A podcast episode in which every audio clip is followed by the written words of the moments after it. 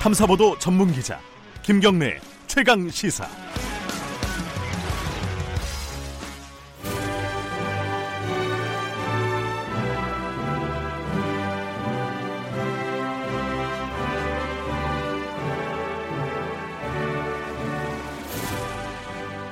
김경래 최강 시사 2부 시작하겠습니다.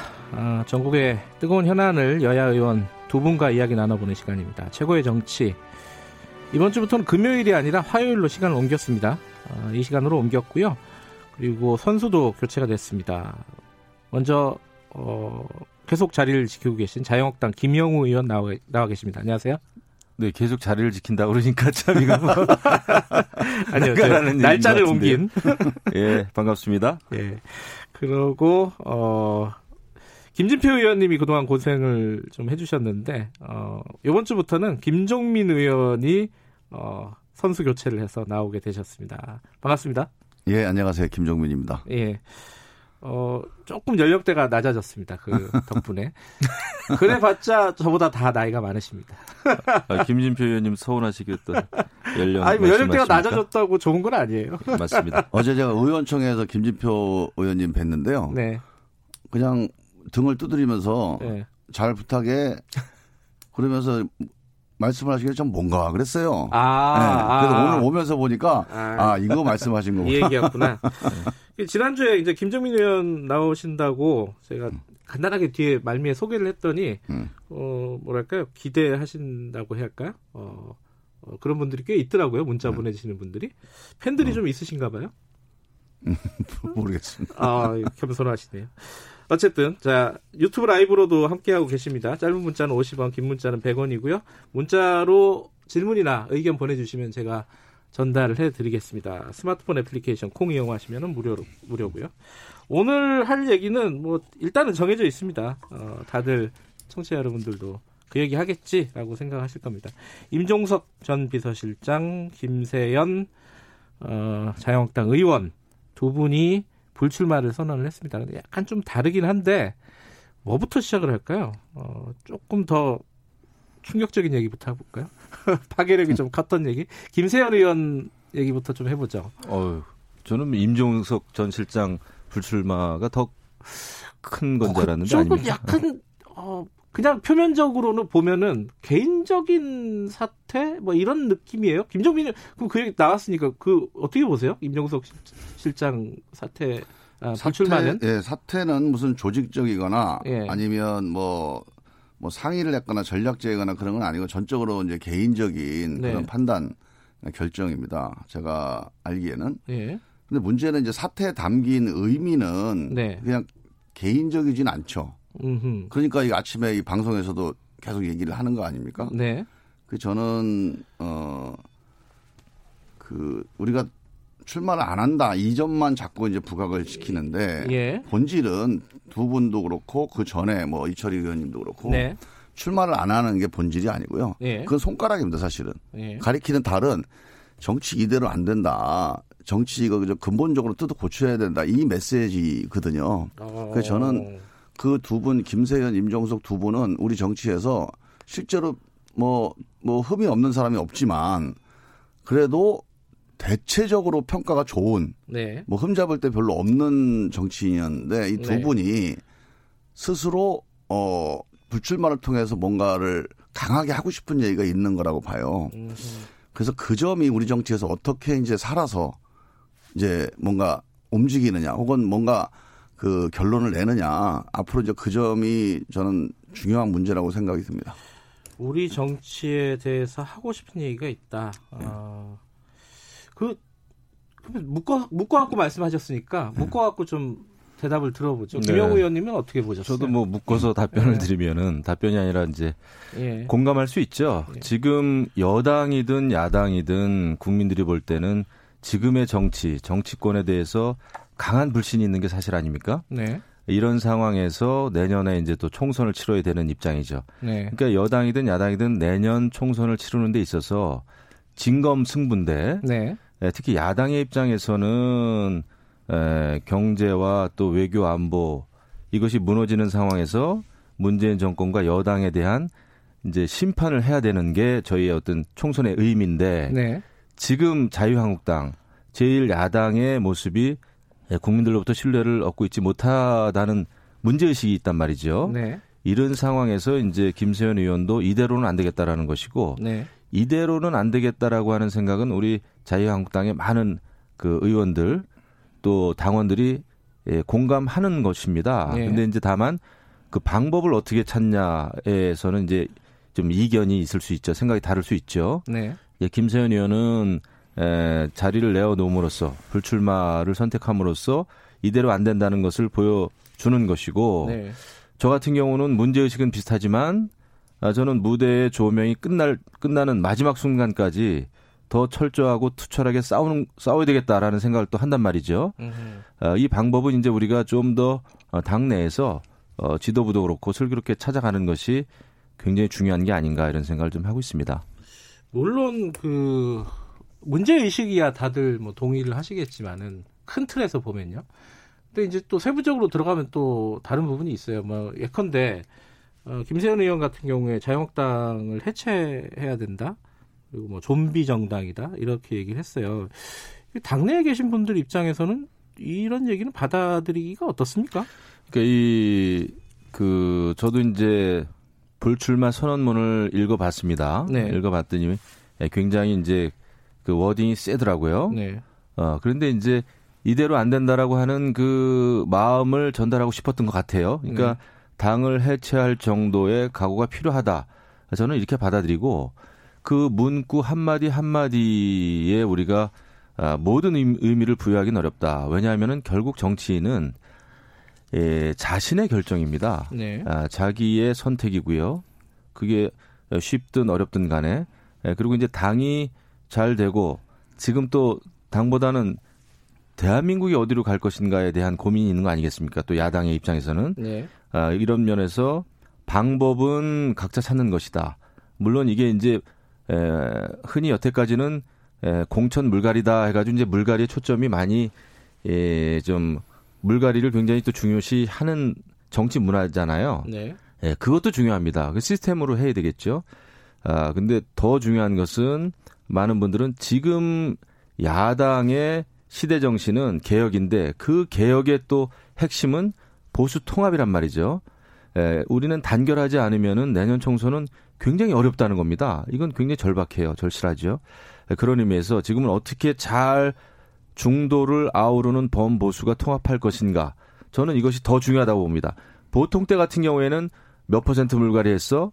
어, 몇 퍼센트가 잘려 나갔대? 이것이 중요하지만은 지금은 지금 상당히 어려운 그 과정을 겪고 있습니다만은 어, 범보수 통합 중도를 아우르는 이, 이 어려운 길을 제대로 가는 게 저는 굉장히 중요하다고 봐요. 이게 안 되면은 아무것도 안 되는 거죠 음, 내년에. 그러니까 해체, 좀비 뭐 이런 얘기 강하게 했다 하더라도 결국 하고 싶은 얘기는 약간 쇄신을 잘해라 이런 뜻으로 받아들인다. 그렇죠. 하더라도 해체 자체가 네. 목표가 아닌 창조적인 파괴가 돼야 되는 거죠. 창조 없이 파괴만 한다? 그러면은 저희는 내년 총선은 그냥 포기하는 것이죠. 남의 당 얘기지만 그래도 김정민 의원께서 보시기에는 어떻습니까? 저는 뭐 당을 해체하자는 말이 파괴적 의미로 쓰인 단어는 아니라고 생각을 해요. 네. 우리 이제 김영호 의원님도 말씀하셨지만 이제 창조적 파괴를 염두에 둔 것일 텐데 저는 그 해체라고 하는 단어를 제가 듣기에는 구조개혁이라는 말로 저는 들립니다. 그러니까 해체를 하자는 어. 얘기는 예. 정치를 예를 들어서 뭐 이번에 총선에서 몇 명 바꾸고 예. 대표를 누구로 뽑고 예. 이런 정도 차원에서 문제를 해결할 수 있는 상황이 아니다. 예. 근본적으로 정치를 좀 구조적으로 개혁해야 된다. 음. 이런 얘기를 좀 하고 싶었던 것 같아요. 음. 그래서 이제 해체라고 하는 상당히 강한 용어를 전 쓴 거라고 보는데 저는 지금 그 문제의식에 대해서는 뭐 해체라는 단어에 집착하지 않는다면 그런 구조 개혁의 취지는 전적으로 공감을 하는 게 지금 우리 정치권이 뭐 예를 들어서 뭐 재벌 구조를 개혁한다, 노동 개혁을 한다, 아니면 예. 교육 개혁을 한다. 남들은 되게 구조 개혁을 많이 하려고 노력을 합니다. 물론 하지는 못하고 있지만 근데 이 정치 스스로를 구조 개혁하는 거는 사실 거의 못하고 있거든요. 음흠. 제가 보기엔 아마 87년 그 6월 항쟁과 87년 대통령 직선제 개헌 이후에 이 정치 구조 이게 뭐 선거법도 이제 뭐 쟁점이 됩니다만 선거법, 대결 정치, 교착 정치 이런 구조가 계속 이제 그 그러니까 개혁되지 않고 네. 계속 오고 있는 거예요. 저는 뭐 단순히 불출마나 인적 쇄신, 공천 혁신 갖고는 안 된다고 보는 게요. 지금까지 대한민국이 총선 때 물갈이 비율이 전 세계에서 1등입니다. 네. 40에서 50% 항상 초선 의원들이 차지하고 있거든요. 네. 이 정도로 인, 인적 쇄신이 되고 교체가 됐는데도 정치가 안 바뀐다는 것은 공천 잘하거나 뭐 초선이 많이 들어온다고 해결될 문제가 아니고 네. 결국 제도적 구조적 근본 개혁이 필요한 이제 문제 아니냐. 음. 저는 그런 취지에서 그 김세현 의원님의 말씀을 좀 받아들이고 있습니다. 그 얘기 조금 이따가 해보고요. 구조적인 문제가 도대체 뭔지 뭐 그런 것들은 조금 이따 간단하게 좀 다뤄보고요. 근데 여기에 대한 대답이 지도부 뭐 총사퇴 얘기를 했었잖아요. 김세현 의원이. 네. 대답이 약간 좀 모호해요. 어, 총선의 책임을 지겠다라는 대답으로 가름을 했어요. 황교안 대표가. 네. 이거 약간 동문서답 아니냐? 이렇게 받아들이는 분도 있을 것 같아요. 어떻게 보십니까? 지금 현재의 당 대표로서는 총선을 잘 치러야 된다. 네. 치르겠다. 또 치르기 위해서 이제 보수 통합이 필요하다라는 큰 차원의 대답은 뭐 이미 한 셈이죠. 아, 근데 이제 총선 끝나고 결과가 안 좋으면은 이제 사퇴하겠다라고 네. 하는 것은 뭐 자칫 국민들이 볼 때는 어 그러면 소 잃고 외양간 고친다는 건가 뭐 이렇게 예, 받아들일 수가 있는데 제가 만나본 한교안 대표는 고민이 많습니다. 제가 뭐 한 3주 전에 뵌 것 같은데 그리고 이제 개혁을 하겠다. 개혁 중에서도 보수 통합을 좀 하겠다라는 강한 의지는 있어요. 근데 이것을 어떻게 잘 기술적으로 풀어가느냐에서는 사실 쪽 지금 아직까지 제대로 음. 보여주는 건 아직은 좀 없는 것 같아요. 하지만 어, 노력은 굉장히 할 의지가 있는 것으로 저는 알고 있습니다. 근데 지금은 아, 총선을 잘 치르기 위해서는 인재 영입도 잘해야 되겠고요. 저는 뭐 박찬주 대장 이런 사람 절대 오면 안 된다고 생각합니다. 저는 뭐 네. 뭐 개인적인 아, 의견을 여러 차례 말씀드렸습니다만은 국민 속에서의 국민 영웅 인재를 찾아야죠. 지금 뭐 이미 특권층인 사람을 인재 영입해서는 안 된다고 음. 보고 예. 이런 등등의 혁신과 또 인재 영입과 보수 통합의 방안을 찾고 있는 것을 저는 알고 있는데 정말 하려면 제대로 해야 된다. 국민들 중간중간에 실망시키지 말고요. 어, 그래 황교안 대표를 포함한 지도부는 거기에 올인해야 됩니다. 알겠습니다. 네. 그, 어, 이 대답, 그, 김세현 의원이 말한 질문에 대한 대답이 됐다고 보십니까? 황교안 대표의 얘기가? 김종민 의원께서 보시기에는? 저는 이제 그 김세현 의원이 주장하거나 말하려고 했던 일종의 전류 같은 건데 네. 거기 그 문제 의식이 전혀 전달이 안 된 것 같아요. 음. 저는 조금 뭐 과하게 얘기하면 정치에서 선거를 우리가 무시하고 정치를 할 수 없습니다만 네. 선거만 우리가 그 생각하는 정치 네. 이 정치를 그만하는 거가 제가 그러니까 그 김세현 의원이 주장했던 그 여러 가지 주장에 담겨 있는 함축이라고 보거든요. 네. 그 선거 승패를 가지고 이제 거취를 말씀을 하시는데 저는 이미 선거 이전에 누구로 바꾸느냐도 중요하지만 그 바뀐 사람들이 선거 이후에 이겨서 무슨 정치를 할 거냐 이 점에 대해서 이제 논쟁을 해야 된다고 봅니다. 음. 그리고 그 점에 대해서 확실하게 아 이거 뭔가 새로운 정치를 하겠다. 네. 많은 분들이 불출마를 하면서 뭐 정치를 그만두겠다고 하는데 우리는 정치하겠습니다라고 얘기하는 거 아닙니까? 그러면 예. 정치를 어떻게 하겠습니다. 이 사람들이 이렇게 정치에 대해서 절망을 했는데 우리는 그거를 단순히 개인적인 절망으로 선택하지 않고 이 정치를 바꿔보는 쪽으로 선택을 했, 했습니다. 저는 그래서 황교안 대표께서 그 김세연 의원이 얘기했던 그 내용을 그래서 당도 어떻게 바꾸고 대한민국 정치 이렇게 바꿔보겠다. 그리고 그분은 또 신인 아닙니까? 네. 그러니까 새로운 정치인이니까 내가 정치권 와봤더니 이거 정말 문제입니다. 내가 총선 이기는 것도 중요하고 대통령 나가는 것도 중요하지만 정치 이건 한번 이렇게 뜯어 고쳐보겠습니다. 이런 의지로 화답을 하시, 하시는 게 저는 더 맞지 않았을까. 그냥 음. 총선의 승패 이걸로 대답하신 거는 저는 조금 안 맞는 것 같아요. 이 궁합이.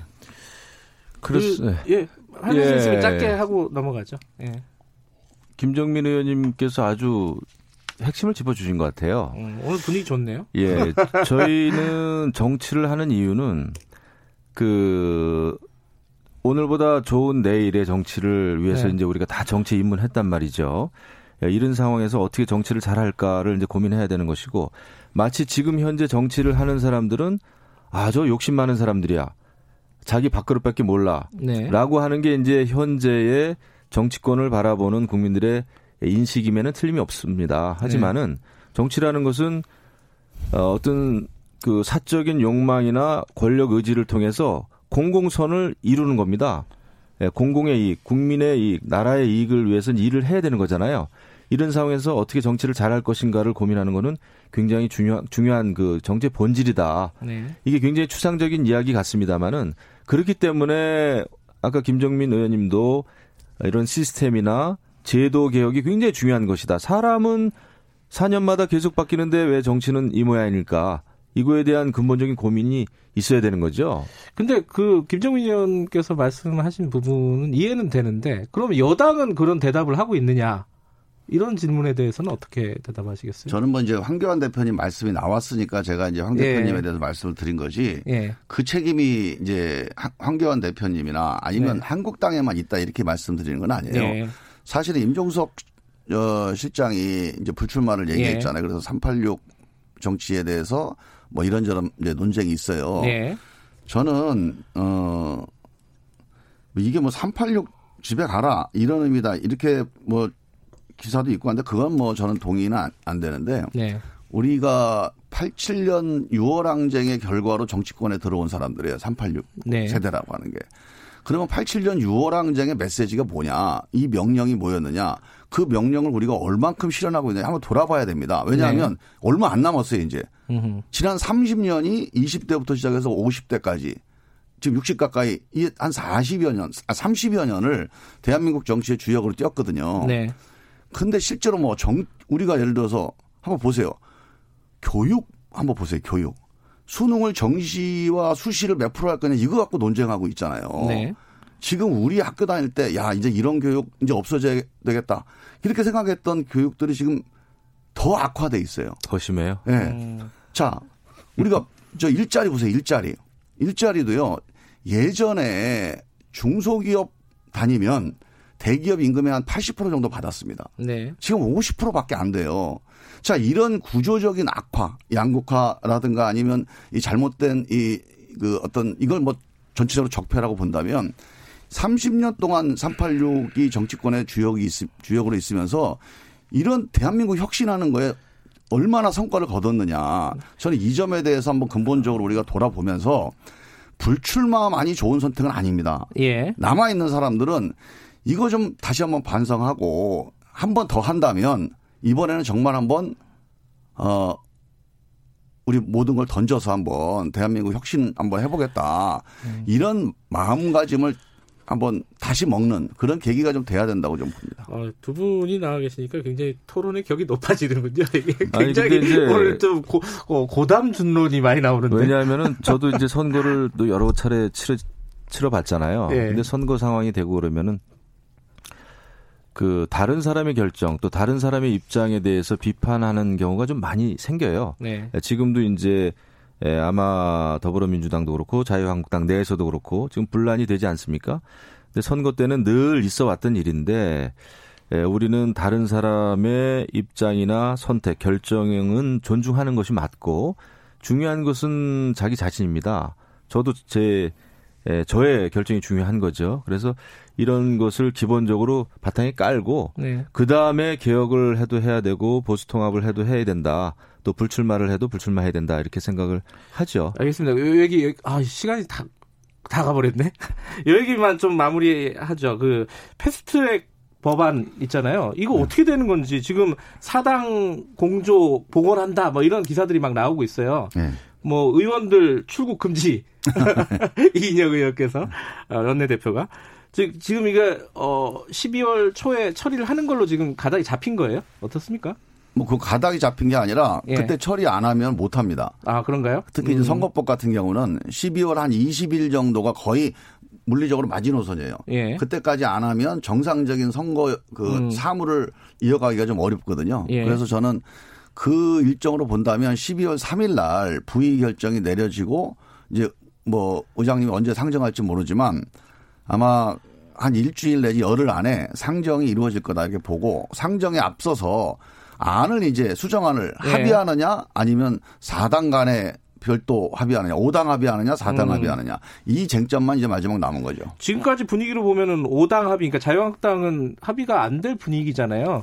뭐 저기 의원 총사퇴 얘기도 하고 막 그렇지 않습니까? 제가 볼 때는 예. 자유한국당 우리는 이제 지금 뭐 어, 패스트트랙에 의한 그 선거제도 어, 네. 어, 개편 아, 이거 자체를 어찌 보면 신종 날치기다 이런 이제 생각을 하고 있기 때문에 아, 합의가 잘 안 될 겁니다. 그리고 제가 볼 때는 자유한국당을 제외한 더불어민주당과 다른 3당 군소정당이죠.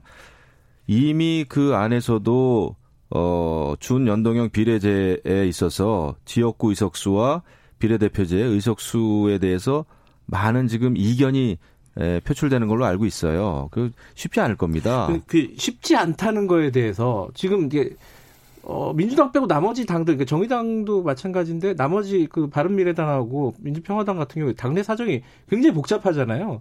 이거 통과 가능성이 있습니까? 만약에 사당이 복원을 어, 공조를 복원한다 하더라도 지금은요 예. 4당이 합의해서 패스트트랙 통과시킬 때하고는 완전히 달라졌습니다. 예, 그러니까요. 예. 그래서 지금은 당대당 합의로 이 문제가 어, 의결되거나 처리될 가능성은 없다고 보고요. 음, 네. 실제로 과반수 표결에서 과반수가 가능한지 또 개별 의원들의 판단이 지금 저는 중요한 그 계산해 보셨을 제가 아니에요? 해봤어요. 여기 네. 해보니까 네. 현재 어때요? 의석수가 295석이더라고요. 총 의석수가 예.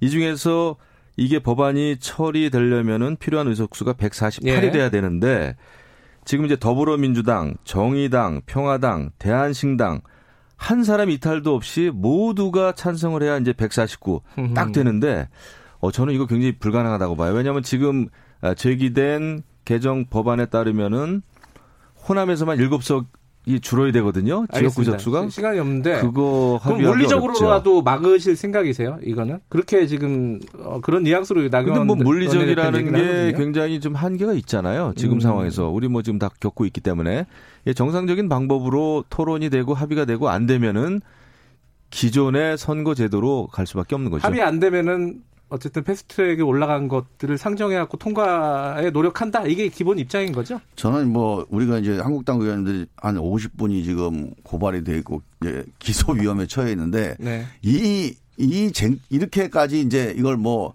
좀 표현이 뭐합니다 이렇게 정치권이 막 네. 그러니까 복잡하게 난리를 쳤는데 아무것도 안 하고 끝난다. 이거는 좀 어려울 거라고 보고요. 네. 결론은 내야 됩니다. 알겠습니다. 오늘 어, 첫 시간이었는데 처음에 굉장히 멋있는 얘기를 많이 했습니다. 근데 굉장히 좋은 얘기인데 조금 더 음. 듣고 싶은데 그건 아마 나중에 기회가 있을 겁니다. 오늘 네. 두분 감사합니다. 네, 감사합니다. 예. 더불어민주당 김정민 의원, 자유한국당 김영우 의원이었습니다. 김경래 최강기사 2부는 여기까지입니다. 잠시 후 3부에서 뵙겠습니다.